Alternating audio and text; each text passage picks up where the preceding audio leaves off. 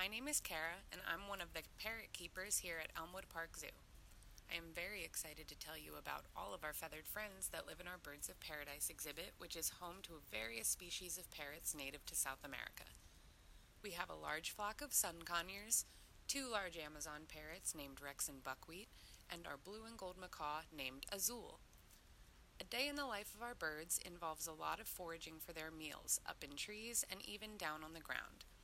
The diet for our parrots includes fruits, veggies, leafy greens, millet, and a dry pellet that contains everything they need to stay nice and healthy. When they aren't eating, they spend their time playing with enrichment items that are provided to help promote natural behaviors you might observe them display in the wild.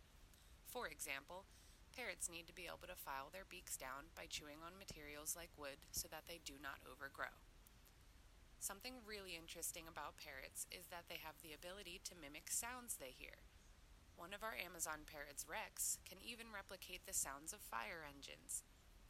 When our birds aren't busy with their day to day activities, we do plenty of training with them to keep their brains nice and strong, as well as to help us provide them with the best care.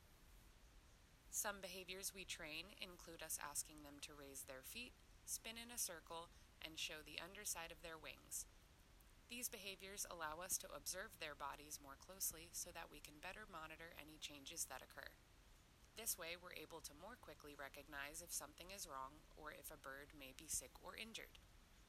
As I'm sure you've gathered by now, parrots are a very intelligent species that take a lot of care and attention.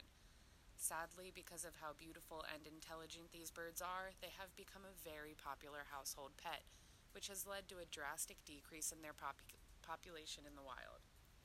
So instead of getting one as a pet, we recommend coming to visit our birds here at the zoo. These parrots can live anywhere between 30 to 80 years old, so they'll be here for years to come. Thank you for stopping by Birds of Paradise.